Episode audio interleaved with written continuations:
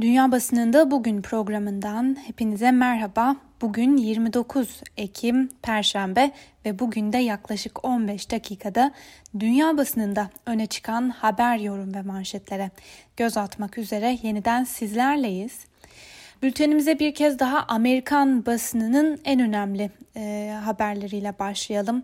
Washington Post gazetesi bugün iki adayın da salgınla mücadele biçimlerini bir kez daha hedef aldıklarını yazmış. Buna göre seçimlere günler kala Trump da Biden da pandemi stratejilerine farklı açılardan karşı çıkıyorlar. Trump hızlı bir toparlanma vaat edip kitlesel mitingler düzenlemeye devam ederken tam tersine Joe Biden da Trump e, Trump'ı hükümetin salgını yönetme biçimini eleştirerek sınırlı bir kampanya programına bağlı kalıyor. Washington Post gazetesinden Dana Milbank bugünkü yorumunda şu ifadeleri kullanmış. Cumhuriyetçilerin kazanmasının tek bir yolu var. O da seçmenlerin oy kullanmasını önlemek. Gazetenin yorum köşesinde ise pazartesi günü siyah yirmi yedi yaşındaki bir gencin polis tarafından öldürülmesi şu sözlerle değerlendirilmiş. Siyah bir erkeğin daha polis tarafından tepki yaratacak şekilde öldürülmesi aslında ne kadar çaresizce bir polis reformuna ihtiyaç duyulduğunu da bir kez daha ortaya koydu. New York Times'ın dikkat çeken bir yorumu var. Şöyle diyor, ya kazanacağız ya da kaybedeceğiz ama sonuçta Donald Trump'ın Cumhuriyetçi Partisi'ne karşı kaybetmiş olabiliriz. Trump'ın veya Cumhuriyetçi Parti'nin destekçileri, politikacıları ve seçmenleri bunun ne anlama geldiğini hala anlayamıyorlar. New York Times'ın gündemdeki haberlerden biri de Avrupa'da ama bilhassa Almanya ve Fransa'da hızla artan vaka sayıları ve bu ülkelerde uygulanacak olan karantinalar. Bunun dışında dünya genelinde kovid on dokuza yakalanıp hayatta kalanların oranının da arttığı belirtiliyor ve bunun sebebinin de aşı bulunamamış bile olsa hastalığın ne olduğunun daha iyi kavranmaya başladığı belirtiliyor. Voice of America'nın gündemdeki bir haberi de sizlere aktaralım. A B D başkanlık seçiminin sonuçları rengini hala belli etmeyen ondan fazla eyalete bağlı.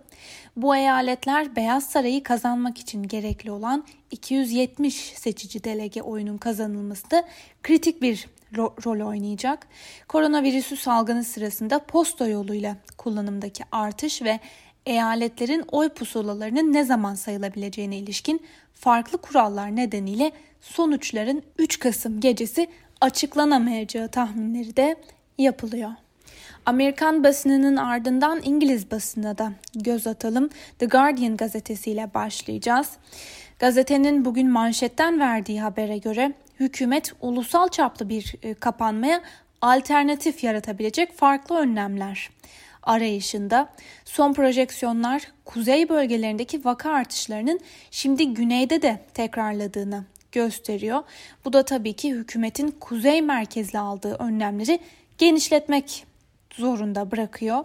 Gazetenin önemli bir iddiası da var. Buna göre ulusal sağlık sistemi bölgesel sağlık yöneticilerinden otuz dakikada sonuç veren testleri dağıtmalarını talep edecek ve bu şekilde her hafta ülke nüfusunun yüzde onluk bir kesiminin test edilebilmesi planlanıyor.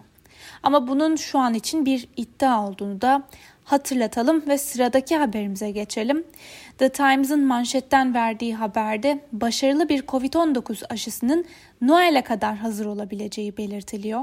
Buna göre İngiliz hükümeti Almanya'da yaptığı çalışmalarla şu ana kadar olumlu sonuçlar alan Pfizer şirketinin kovid on dokuz aşısının Noel'e kadar dağıtıma hazır olmasını umuyor. Times hükümetin şimdiden yirmi milyon kişi için yeterli doz satın aldığını da belirtmiş.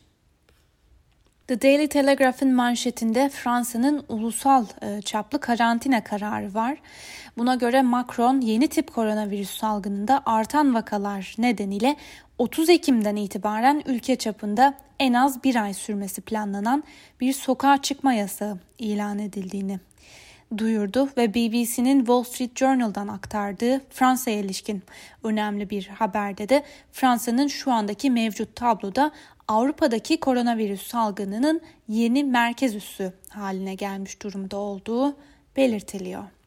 Financial Times'ın önemli gündemlerinden biri Fransa'da ve Almanya'da alınan geniş çaplı önlemler ve karantina kararları.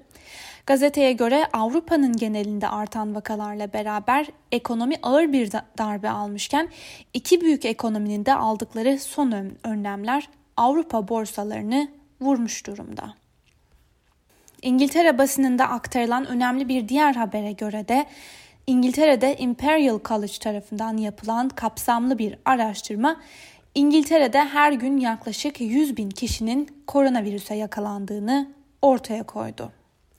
İngiliz Financial Times gazetesinin dış haberler editörü David Gardner, Erdoğan ile Macron arasındaki tartışmayı ve Türkiye-Rusya ilişkilerini ele aldığı analizinde şu yorumu yapıyor. Kendisinin Müslümanların lideri olduğunu varsayan Erdoğan, Macron'a yanıt vermesi gerektiğini düşündü. Müslüman liderler de Türkiye Cumhurbaşkanı'ndan ne kadar nefret ederlerse etsinler, Macron'u böyle bir durumda savunamazlardı. Dolayısıyla Erdoğan Macron'u dövmek için sağlam bir sopa seçti. Son dönemde Erdoğan'la Rusya Devlet Başkanı Vladimir Putin arasında da soğuk rüzgarlar esiyor. Bugünlerde manşetlere taşınan Macron'la tartışması olsa da Erdoğan için daha büyük bir tehdit var. O da Rusya ile olan rekabeti. Türkiye ve Rusya'nın Suriye ve Libya'daki iç savaşlarda farklı tarafları desteklediklerini hatırlatan Gardner, Rusya'nın Türkiye'nin Suriye'nin kuzeyindeki operasyonlarına karşı çıkmamasının nedeninin de S dört yüz hava savunma sistemi satın alması olduğu kanısında. Fransa ile Türkiye ve Arap dünyası arasındaki gerilim Fransız medyasında da geniş yer bulmaya devam ediyor. B B C Fransız basınında bu konuda öne çıkan birkaç yorumu derlemiş. Buna göre örneğin Le Figaro gazetesi İslamcılık Fransa'nın yalnız mücadelesi başlığıyla verdiği bir haberde Erdoğan kendi ülkesinin içindeki zorlukları saklamak için Avrupalıları bölme ve Emmanuel Macron'u yalnızlaştırma arayışında deniyor. Yazı şöyle devam ediyor. Macron cephesine saldıran Erdoğan'ın aklında en az üç amaç vardı. Kötü giden ekonomi haberlerini savuşturup milliyetçi dindar seçmeni arasında düşen desteği yeniden kazanmak, Türkiye'yi Sünni dünyada yeniden lider yapmak için Avrupa'da baskı altında olan Müslümanların savunucusu olarak kendini ortaya koymak, Avrupa Birliği ve NATO'yu bölerek diplomatik sahnelerde daha aktif olan Fransız Cumhurbaşkanı'nı yalnızlaştırmak, Amerikalıların yokluğunda Erdoğan iki bin on beşte göç meselesinde yaptığı gibi Avrupa'nın zayıflıklarından kendi çıkarları için istifade etme sanatında ustalaştı deniyor. L'Express dergisi ise bu konu için şöyle yazmış. Erdoğan'ın İslamcı Muhafazakar Partisi on yılı aşkın süredir Fransa'da siyasi dini bir saldırı düzenliyordu.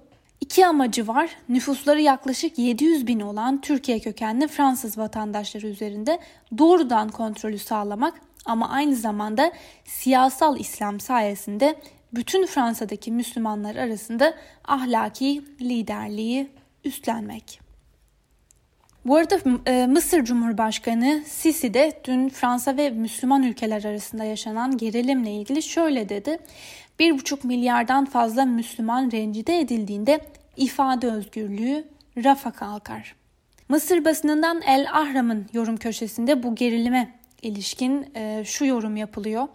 Araplar ve Müslümanlar bu sürecin günah keçileri ilan edildiler. Siyasi kazanç ve politik çıkar veya üstünlük elde etmek için ortaya çıkan ayrımcı retoriğe engel olunmalı. The Arab News'un son gelişmeleri ele aldığı bir değerlendirmesi var. Şöyle diyor, Erdoğan Türkiye'yi sıfır sorundan nasıl sıfır dosta getirdi?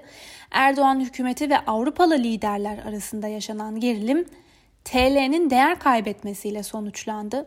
Mevcut kriz bir zamanlar Türkiye'yi ekonomik ve siyasi olarak güçlü kılan politikaların reddedilmesinin bir sonucu olarak görülüyor. Peki Almanya'da neler konuşuluyor? Almanya Başbakanı Angela Merkel iki Kasım'dan itibaren geçerli olmak üzere yeni karantina önlemleriyle ilgili eyalet başbakanlarıyla bir anlaşma sağlandığını duyurdu. Buna göre dört haftalığına tiyatro, opera, konser, sinema ve spor salonlarının, yüzme havuzlarının, bar ve restoranların, güzellik ve masaj salonlarının Kasım ayı sonuna kadar kapatılmasına karar verildi. Ancak tabii ki bu karar tartışmaları da beraberinde getirdi. Örneğin Die Welt gazetesinin haberine göre turizm, otelcilik ve gastronomi alanında çalışanlar ve işverenler hükümetin aldığı son kararlardan dolayı öfke ve umutsuzluk duygularını bir arada yaşıyorlar. Gazetenin yorum köşesinde ise dikkat çeken bir değerlendirme var. Pazartesi gününden itibaren Almanya'da yaşam da kapatılacak. Ancak hükümetin dalga kıran olarak aldığı bu önlem, önlemler muhtemelen birçok sektörü olumsuz yönde etkileyecek. Alınan önlemlerin vatandaşlar için mantıklı hiçbir açıklaması yok. Dolayısıyla karşılaşılacak olan direnişin şiddetli olma ihtimali de yüksek. Polonya'nın gündemiyle devam edelim. Nüfusunun çoğunluğu Katolik olan Polonya'da Anayasa Mahkemesi'nin kürtajı neredeyse tam yasaklama getiren kararını protesto eden kadınlar greve gitti. Bir haftadır kitlesel eylemler yapan Polonyalı kadınlar okullara, iş yerlerine gitmeyi ve ev işleri yapmayı reddediyorlar.